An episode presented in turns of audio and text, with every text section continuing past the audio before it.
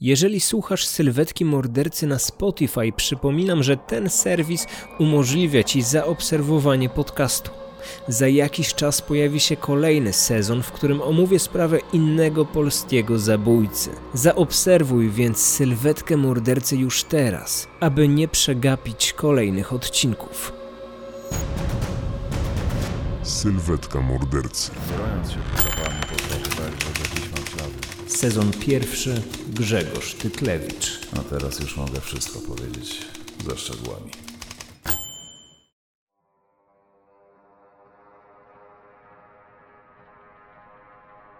Dobrnęliśmy do końca naszej opowieści.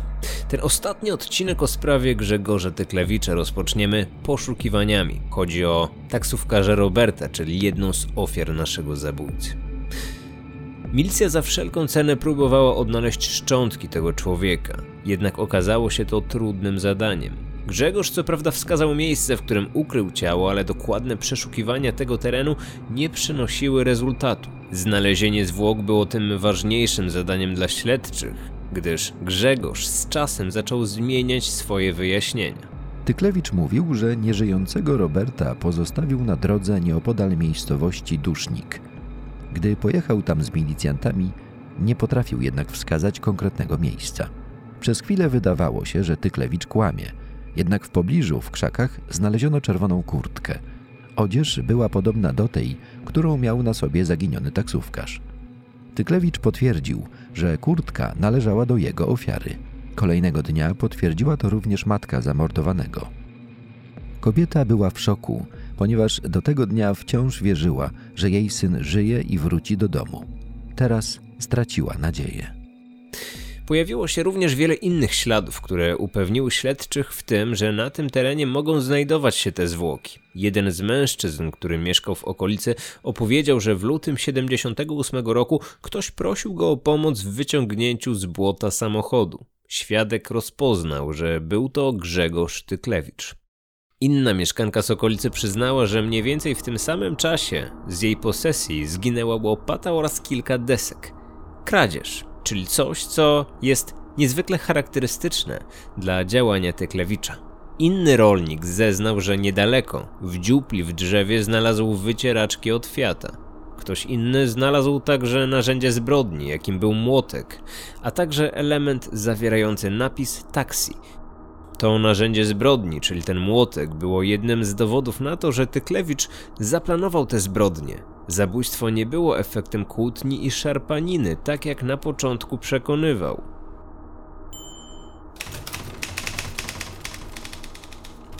Milicjanci przesuwając się kaskadą, za pomocą bosaków nakłuwali ziemię w poszukiwaniu znajdujących się pod spodem zwłok. Później ponad 500 metrów ziemi zostało przeorane ściągniętym w tym celu spychaczem, jednak poszukiwania początkowo nie przyniosły oczekiwanych rezultatów. Ponowną próbę podjęto kilka miesięcy później. Po kilku godzinach operator urządzenia trafił na wystające z ziemi szczątki.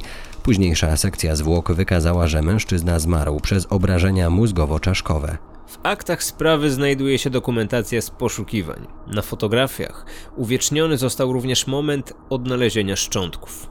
Gdyby jednak pomimo tych usilnych prób taksówkarza nie udało się odnaleźć, to Grzegorz i tak pewnie zostałby za to skazany. Dowodów, które łączyły go z tym tajemniczym zaginięciem, było zbyt wiele. Bliscy Roberta po trzech latach od zaginięcia musieli pogodzić się ze stratą. Taksówkarz został pochowany na jednym z poznańskich cmentarzy.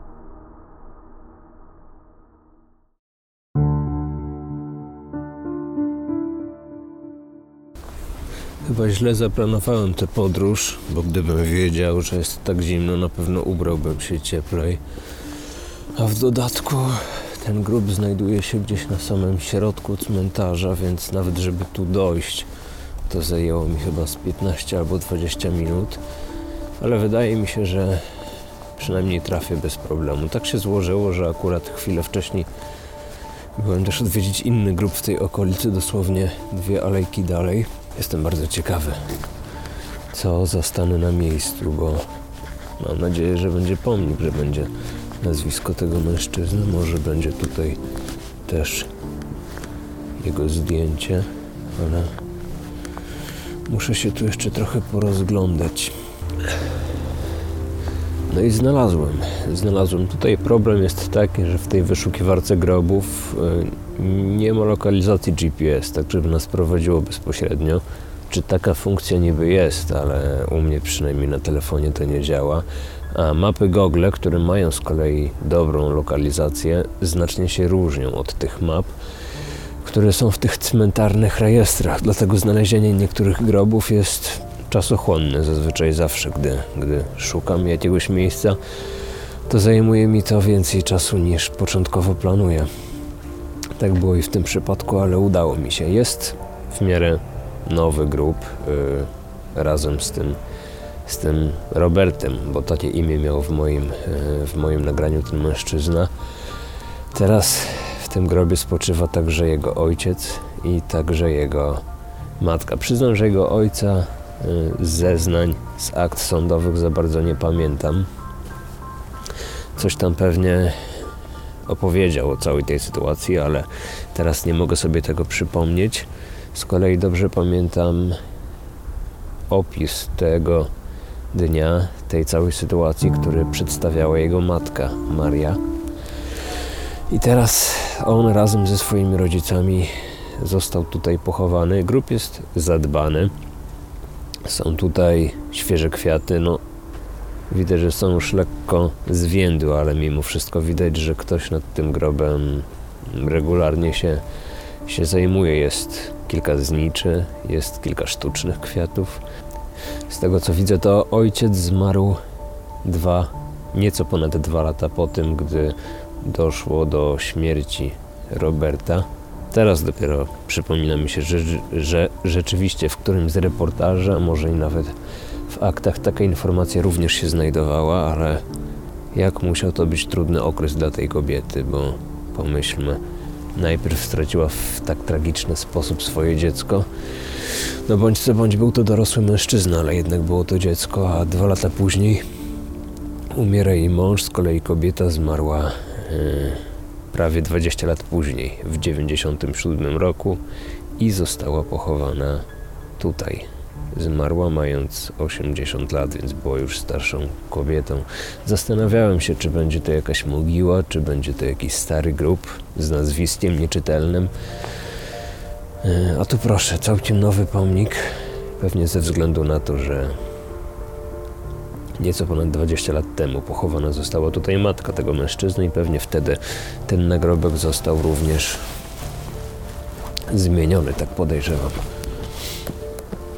Ten mroźny spacer po takim miejscu pozwolił mi jeszcze raz emocjonalnie wrócić do tej historii. Podcast, którego teraz słuchacie, zacząłem przygotowywać już pół roku temu. Jednak na cmentarzu byłem w zeszłym tygodniu. Przez te kilka miesięcy chodziło mi to po głowie. Sprawa Roberta, jak również historia jego poszukiwań i tragicznej śmierci oraz miejsce jego pochówku. Przyznam, że ten Robert to jest chyba osoba, z którą najbardziej się utożsamiam z tej całej historii. To był mężczyzna w podobnym do mnie wieku. Hmm. Posiadaliśmy też jakieś cechy wspólne, tak mi się wydaje. Y, mówię to na podstawie tych informacji znalezionych w aktach. Niekoniecznie. Te, mowa tu o tych informacjach, o których wspomniałem w odcinku, ale o jeszcze jakichś innych, pobocznych i ta historia wydawała mi się też najciekawsza i, i taka najbardziej wstrząsająca, pomimo tego, że jednak ofiarą był mężczyzna. A to jest dosyć rzadkie, jeżeli chodzi o tych naszych seryjnych zbrodniarzy, bo oni zazwyczaj jednak atakują kobiety, to one padają ofiarami zbrodni, a tym razem był to mężczyzna. No, wstrząsająca historia. Mężczyzna poszedł do pracy i nie zdawał sobie sprawy, że jego klientem okaże się ktoś taki jak Grzegorz Tyklewicz.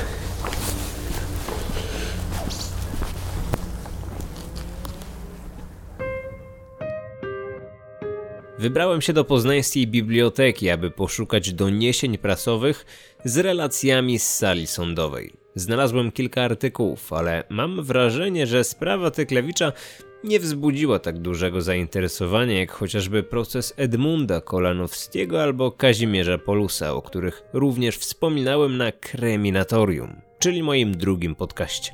Pierwszy dzień rozprawy to 13 stycznia 1981 roku. Prokurator przedstawił łącznie kilkanaście zarzutów.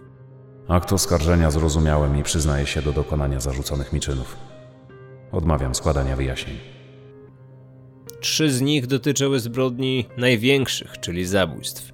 Pozostałe to drobne kradzieże oraz fałszowanie dokumentów. Według opisu rozprawy, jakie możemy znaleźć w jednym z poznańskich dzienników, sala sądu wojewódzkiego pękała w szwach. Grzegorz przyznał się do zarzucanych mu czynów. Na pewno zdawał sobie sprawę, że czeka go kara śmierci, jednak na kolejnych rozprawach zmienił zdanie. Twierdził, że jednak nikogo nie zabił. Przekonywał, że jego wcześniejsze wyjaśnienia wymusili od niego milicjanci.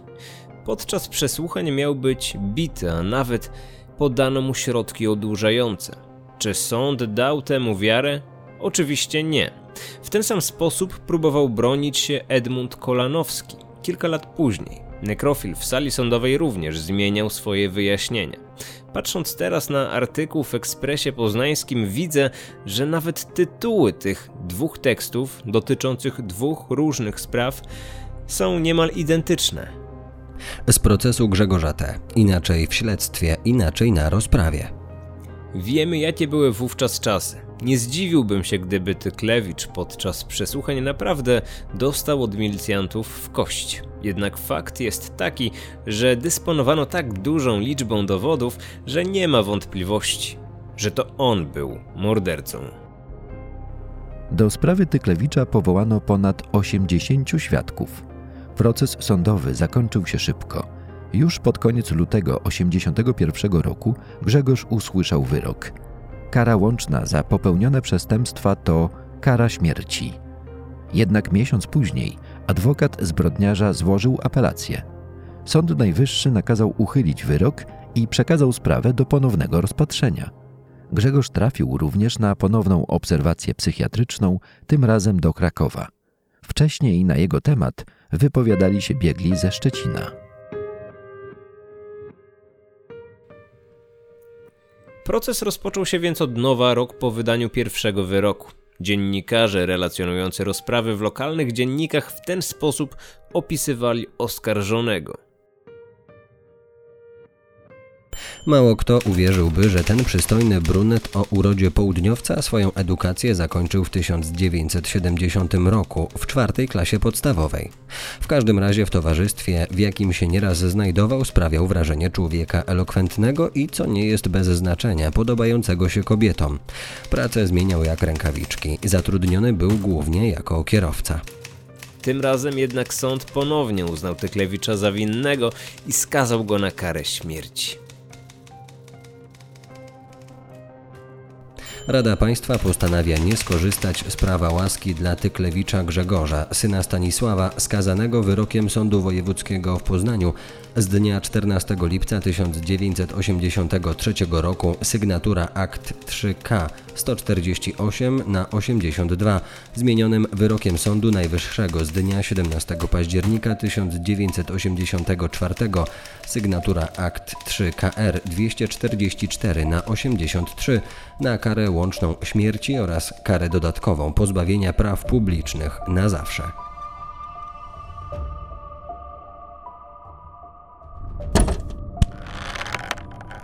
Wyrok został wykonany 30 maja 1985 roku. Grzegorz Tyklewicz został powieszony i trafił na poznańskie Miłostowo. Cmentarz, na którym został pochowany, jest największym cmentarzem w mieście. Jest tutaj sporo przestrzeni. Aby dojść do kwatery mordercy, trzeba przespacerować z głównego wejścia przez niewielki las. Naprawdę można się tutaj zgubić. Byłem tam w ciągu ostatniego roku wiele razy. Czy to przy sprawie Kazimierza Polusa, czy przy sprawie Edmunda Kolanowskiego, gdy wspólnie z Michałem Larkiem odwiedziliśmy to miejsce. Tym razem wybrałem się tam ponownie, a towarzyszyła mi słuchaczka podcastu, która odezwała się do mnie kilka dni przed planowaną wizytą w tym miejscu.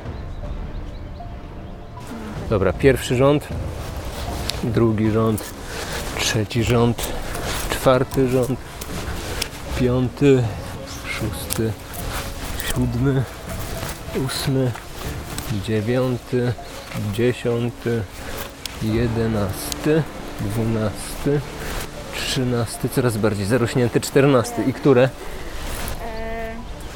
kwatera pierwsza, miejsce 18. Czyli sto, o 18 od tej strony? A jak na mapce? A, czyli od tamtej. No czekaj. Nie, no to musi być to, bo tu jest ta droga zaznaczona. Więc to Pomimo tego, że kiedyś już tam byłem, to teraz nie mogłem zlokalizować tego miejsca. Znalezienie go zajęło mi kilka minut, ale w końcu się udało. 18. I tak samo jest u Grzegorza. Czyli to musi być jego grup. To miejsce nazywam co prawda grobem, ale jest to raczej grób symboliczny. Po wykonaniu wyroku, czyli w 85 roku, areszt śledczy opłacił miejscówkę na 20 lat. Aby grób istniał po tym czasie, ktoś musiał wnieść za to opłatę, ale chętnych nie było. Od 2005 roku miejsce Tyklewicza mogło trafić do przypadkowej osoby. W konsekwencji 10 lat później grób został przekopany i miejsce zostało wykorzystane ponownie. Z informacji, które uzyskałem, wynika, że szczątki pochowanej przed laty osoby zostają tam na zawsze, a mówiąc kolokwialnie, dokłada się tam po prostu kolejne zwłoki. Nasi bliscy, jak również i my w przyszłości, najprawdopodobniej też będziemy spoczywać pod ziemią z innymi szczątkami, zupełnie przypadkowymi kośćmi.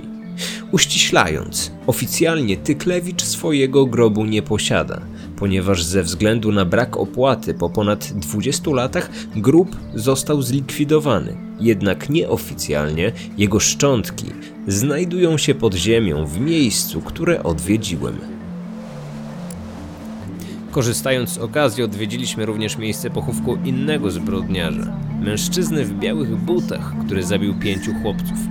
On również spoczywa na tym samym cmentarzu. Kto wie, może i on niebawem stanie się antybohaterem serii podcastu Sylwetka Mordercy. Wydaje mi się, że gdzieś tu. Kojarzysz to miejsce? Tam, widzę go z daleka. On ma taki charakterystyczny nagrobek okrągły. Zobaczymy, czy jest zaniedbany, czy ktoś tu o niego dba. No jest, Tadeusz. Nie no, nic się tu chyba nie dzieje. Jak ostatnio tu byłem, robiłem jakieś zdjęcia. No w, tej, w tym rejonie to ma Tadeusz jeden z najlepszych grobów. W poprzednim odcinku opowiadałem szczegółowo o tych miłosnych podbojach Grzegorza. Wiecie zatem, że tych kobiet, z którymi nawiązywał bliskie relacje, było naprawdę sporo. I tutaj nasuwa się pytanie: skąd mamy pewność, że zabił tylko trzy osoby? Może tych kobiet, które padły jego ofiarą, było znacznie więcej. Na to pytanie próbowali odpowiedzieć sobie również milicjanci, którzy pracowali nad sprawą. Pod tym kątem analizowali wszelkie niewyjaśnione zabójstwa z regionu Poznania. Sprawdzali okoliczności zaginięć kobiet. Tyklewicz był podejrzewany o pewną sprawę. Chodziło o zaginięcie młodej, atrakcyjnej kelnerki z kawiarni WZ. Wiadomo, że Grzegorz często bywał w tym lokalu. Kojarzył więc dziewczynę przynajmniej z widzenia. Może wpadła mu w oko i gdy doszło do spotkania, zaczęła się bronić. Na pierwszy rzut oka wszystko więc się ze sobą zgadzało. Jednak nie udało się udowodnić winy. Tyklewicz został wykluczony i ustalono, że najprawdopodobniej nie miał związku z tą sprawą. Kobieta zaś nie została odnaleziona do dziś, a jej zaginięcie było również analizowane przy zatrzymaniu innych poznańskich zbrodniarzy, m.in. Edmunda Kolanowskiego.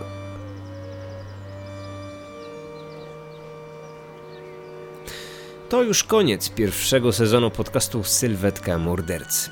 Czy będą kolejne odcinki? To już zależy od Was. Ten pierwszy sezon jest pewnym eksperymentem. Wiecie dobrze, że tego typu podcastów w Polsce jeszcze nie było. Za granicą tego typu projekty cieszą się dosyć dużą popularnością, ale jak będzie w naszym kraju, ja mogę mieć tylko nadzieję, że Was ten temat i taka forma przekazu zainteresuje i w zależności od Waszych opinii zdecyduję za jakiś czas, czy ten projekt warto kontynuować. Przyznam, że w tyle głowy mam już kilka nazwisk, którymi chciałbym się zająć w kolejnych sezonach. Są to zarówno zbrodniarze z Poznania, jak chociażby Józef Pluta, o którym wspomniałem, jak również zabójcy z zupełnie innych regionów Polski. Mowa tu o Śląsku, o Bydgoszczy lub o północy naszego kraju. Możecie podsyłać mi swoje propozycje na kolejne sezony. Czekam na Wasze opinie, najszybciej chyba na Instagramie. Gdy wpiszecie sobie Marcin Myszka, powinienem wyskoczyć. Jeżeli nie, możecie próbować pod kryminatorium. Podłoga niediegetyczne coś również powinno się znaleźć. Dziękuję, że przeszliście ze mną przez cały sezon sylwetki mordercy. Mam nadzieję, że usłyszymy się na tym podcaście jeszcze ponownie. Dziękuję za uwagę. Marcin Myszka. Podcast Sylwetka Mordercy. Lektorzy Paweł Wódczyński, Mikołaj Gronet, Krzysztof Siwiński, Ewelina Dernoga. Muzyka. Motyw główny utwór w afekcie. Autor Patryk Walczak. Grafika Paweł Kuliński. Scenariusz, produkcja Marcin Myszka.